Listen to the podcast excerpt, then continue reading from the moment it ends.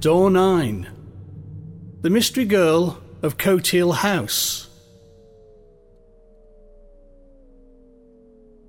Cotehele is a medieval house with Tudor additions, situated in the parish of Calstock in the east of Cornwall, England.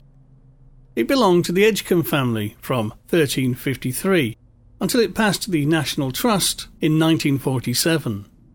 Rich tapestries, works of art, four poster beds, and time worn steps are to be found throughout the property. However, the house also has a permanent resident, a girl dressed in white.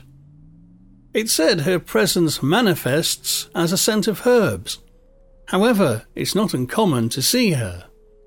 It is said that when the fifth Earl was dying, a nurse from Tavistock was called to tend him. While attending to the Earl, she saw a woman dressed in white stroll through the room. Now, being a newcomer to the house, the nurse assumed it must have been the housekeeper. However, when she met the housekeeper later, she couldn't help noticing that she was dressed in black, and so asked, Have you changed your dress? Because when you passed through the Earl's room, you were in a white dress.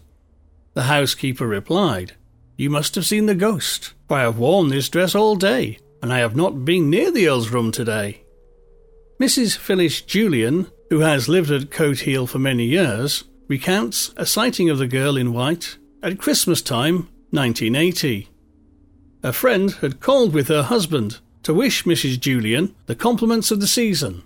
However, after the visit, the lady asked whether Mrs. Julian had a young girl staying with her, a girl with long hair and wearing a white flimsy dress for she and her husband had seen such a girl on the main staircase as they had been leaving.